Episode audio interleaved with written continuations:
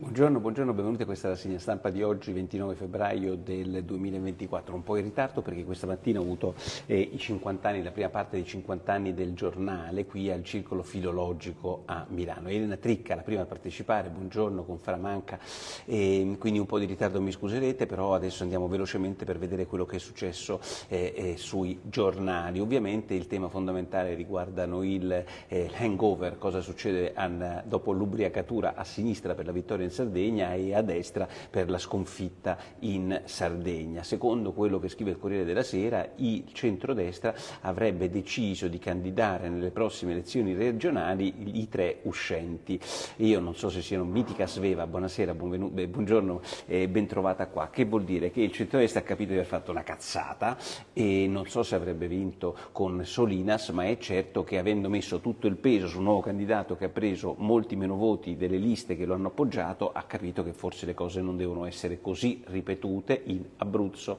Basilicata, Piemonte, Umbria, Veneto e Campania, con un primo eh, piccolo, enorme, gigantesco problema, eh, si fa per dire quindi piccolo, che è il Veneto dove ad esempio eh, Zaia non dovrebbe ricandidarsi perché c'è il vincolo del terzo mandato. E,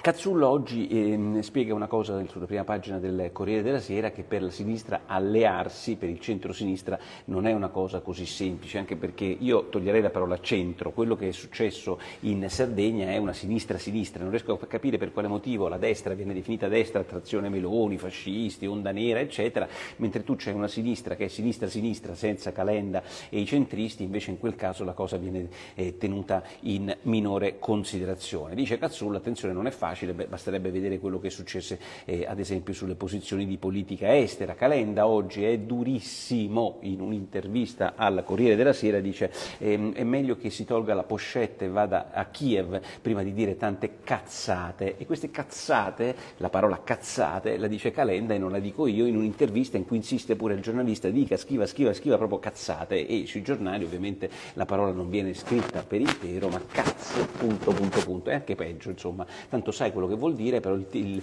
la parola intera che dice Calenda, cioè che eh, eh Conte dice cazzate, non viene citata. Questo ha un significato importante questa frase perché è una frase che denota il fatto che ha capito Calenda che con il sistema elettorale regionale un terzo polo non c'è spazio, ma che dal punto di vista delle elezioni politiche e, e europee evidentemente per lui allearsi con il Movimento 5 Stelle è in crisi, è, è una... Um,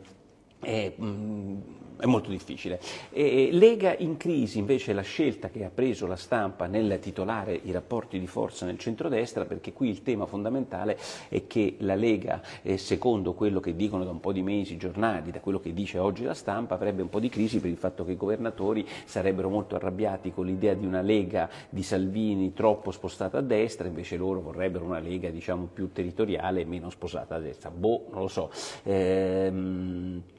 eh, mi sembra una, eh, diciamo, eh, una, questione che è sul tappeto e di cui si dovrà discutere nelle prossime settimane. Basta, non ne possiamo più. Ho vinto io, non ho vinto io, qui perde eh, intanto eh, Ruggeri, eh, Andrea Ruggeri che mi scrive centrodestra non si deve sedere riforme liberale e persone di miglior livello. Hai ragione Andrea Ruggeri e anche forse qualche dichiarazione che ehm, soddisfino per esempio eh, ehm, gli zuppisti, i commensali che non mi sembra che siano tutti quanti diciamo, dei fan del Movimento 5 Stelle. È una di quelle dichiarazioni mi sembra che sia arrivata ieri dalla Meloni, anche se soltanto in maniera molto diciamo, eh, enfatizzata cogliere pubblica. Attacco! a Mattarella. E che è successo? È successo che ieri, intervistata dal TG2 Post, Giorgia Meloni ha detto ehm, eh, attenzione a eh, pericoloso togliere il sostegno a chi rischia per noi. Esattamente una cosa che forse un governo di centrodestra avrebbe dovuto dire o di destra avrebbe dovuto dire dal primo momento in cui si è aperta la vicenda dei manganelli. Parliamoci chiaro, quello che è successo è che il governo di centrodestra è stato zitto, muto, anche, anzi mi sembra che sia stato trovato un capo espiatorio, Silvia Conti, che sarebbe stata trasferita, è il capo del reparto mobile di Firenze. Io la trovo una cosa folle, cioè qui il problema problema è il capo del servizio mobile di Firenze che probabilmente stava in ufficio e che non stava governando quello che è successo sul terreno e pensiamo che in questa maniera risolviamo il problema. Il problema è che ieri, ad esempio, eh, degli autonomi, dei collettivi hanno attaccato una volante e Mattarella che cosa dice? Solidarietà alla polizia che è stata attaccata da questi violenti. Ma perché in piazza chi cazzo c'era? C'erano dei bimbi, come dicono i loro genitori, non c'erano gli stessi violenti che attaccano la, la macchina della polizia. È evidente che c'erano anche bimbi, figli di papà, che volevano far parte di un grande eh, processo pro pal, ma alla fine questi bimbi vengono mandati avanti e dietro ci sono gli stessi che ieri hanno, toccato, hanno attaccato la macchina. Allora faccio toc toc Mattarella, perché il Presidente della Repubblica è una specie, non esiste Dio in Italia, non esiste il dittatore in Italia, non esiste il diavolo in Italia, esiste solo il Quirinale. Nessuno, dopo Cossiga, può pensare di dire ah ma forse Mattarella ha detto una cazzata, no, nessuno lo può dire. Il, il, il punto fondamentale è che il giorno dopo i Manganelli, il fatto che Mattarella abbia detto quello che ha detto, che sono brutte quelle scene dei, dei, dei, dei Manganelli proprio quel giorno, ha creato una delegittimazione della polizia mostruosa mostruosa e mettiamoci eh, nei panni dei poliziotti e ne, mettiamoci nei panni di Silvia Conti che viene considerata capro espiatorio per quello che è avvenuto nella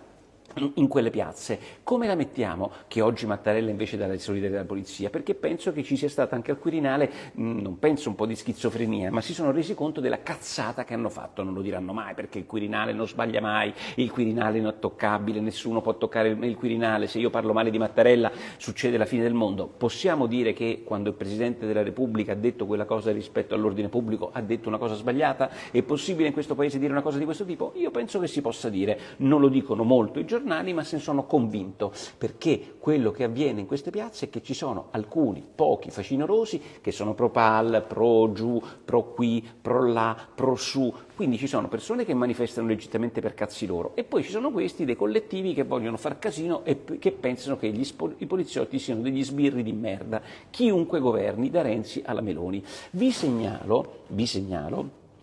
che ehm, l'altra cosa interessante che eh, è avvenuta è il concetto che mette in evidenza Carlo Bonini sulla Repubblica, e cioè che la ehm, eh, destra, ehm, e una volta sconfitta, dice dopo la sconfitta, eh, sta radicalizzando lo scontro. Quindi questo è il concetto, cioè che la Meloni ha detto quelle cose per radicalizzare lo scontro, invece quelle cose le avrebbe dovuto dire dal primo istante. Si eh, pensa che in piazza non si vada per menare i poliziotti. Voi dite che sto esagerato, una consigliera eh, del Movimento 5 Stelle ha detto, beh vabbè ma comunque insomma ehm, gli sputi poliziotti poliziotti se li sono meritati. Allora se in Italia una parlamentare legittimamente, una consigliera, una politica dice che i poliziotti si sono meritati gli sputi e poi c'è gente, qualcuno che sputi e calcioni ai poliziotti li dà, beh, forse io mi sarei aspettato un Quirinale e soprattutto un centrodestra più con la polizia senza andare a fare tutti i distinguo, hanno sbagliato, non hanno sbagliato. Guardate che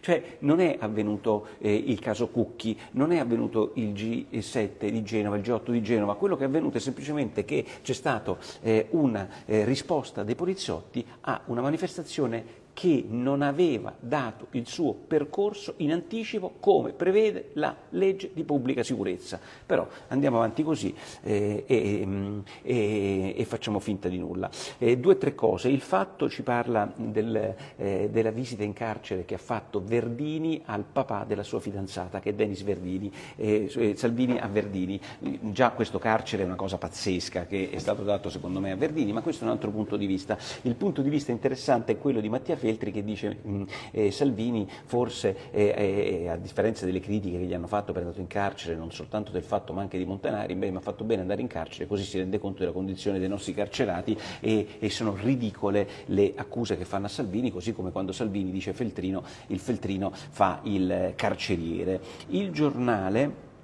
invece parla dell'approvazione eh, in commissione al Senato dei test psicologici per diventare magistrati. E capirete che questo aprirà un fronte pazzesco. Nel frattempo c'è il caso Salis che viene preso in grande considerazione dai giornali perché eh, c'è uno scontro pazzesco con Budapest, eh, perché pensate un po' voi, l'autocrazia, la dittatura, cioè quel paese che dice che i magistrati non sono influenzabili dalla politica, non so se sia vero, ma sulla carta è così e nei rapporti internazionali quello che conta è anche la carta carta, eh, insomma dicono da Roma eh, interferenze sconcertanti e anche sorprendenti, perché obiettivamente può un altro governo dire a un paese di manovrare i propri magistrati per far sì che sia liberata una loro detenuta che loro ritengono colpevole? Allora noi possiamo, siamo liberi, opinionisti, di dire non si fanno 11 mesi di preventiva, non è incredibile un paese che ha una sanzione di 20 anni per quello che lei avrebbe o non avrebbe fatto, ma il punto fondamentale, proprio noi che pensiamo che la separazione dei poteri sia fondamentale, andiamo a rompere i coglioni a quelli che noi diciamo che i, i poteri non ce l'ha separati e in questo caso invece ha buon gioco a dire invece sono separati. Nel frattempo e c'è la grande storia di Vannacci, sospeso eh, dall'esercito, eh, gli hanno tolto l'anzianità in questo periodo, gli hanno dimezzato lo stipendio e, e voi pensate per le note spese, pensate no, per il suo libro.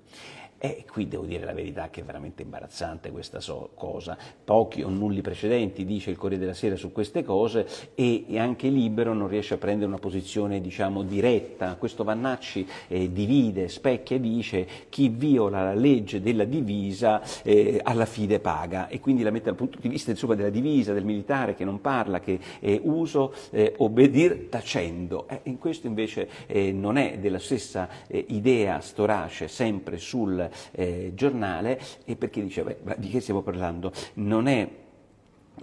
è incredibile che qualcuno venga punito per le proprie idee. Eh, devo dire la verità che Vannacci paradossalmente dovrebbe essere difeso più dalla sinistra che dalla destra, perché la destra ha questa idea militaresca, eh, diciamo del silenzio, la posizione di specchia, c'è una parte della destra che dice militare fa il militare, non mettesse a fare altre cazzate, e dall'altra parte però eh, la sinistra dovrebbe dire ma la libertà di espressione che loro stessi giustificano per esempio a tutti migliaia di libri che scrivono i magistrati, persino delle cose di cui si occupano, questa cosa invece non vale per il generale Vannacci. Due questioni di economia. La prima, vi ricordate Vodafone Italia? Pare che non stia andando così bene, o meglio non sia così autonoma, perché tutti se la vogliono comprare. Oggi è il caso degli svizzeri di Swisscom che vogliono prendere per 8 miliardi di euro la filiale italiana di Vodafone, 8 miliardi di euro quindi per la telefonia e la seconda notizia è, riguarda eh, il mitico Remo Ruffini, io lo adoro e lo sapete, non nascondo diciamo, le mie simpatie per questo genio, genio dell'imprenditoria dell'imprenditoria e del lusso,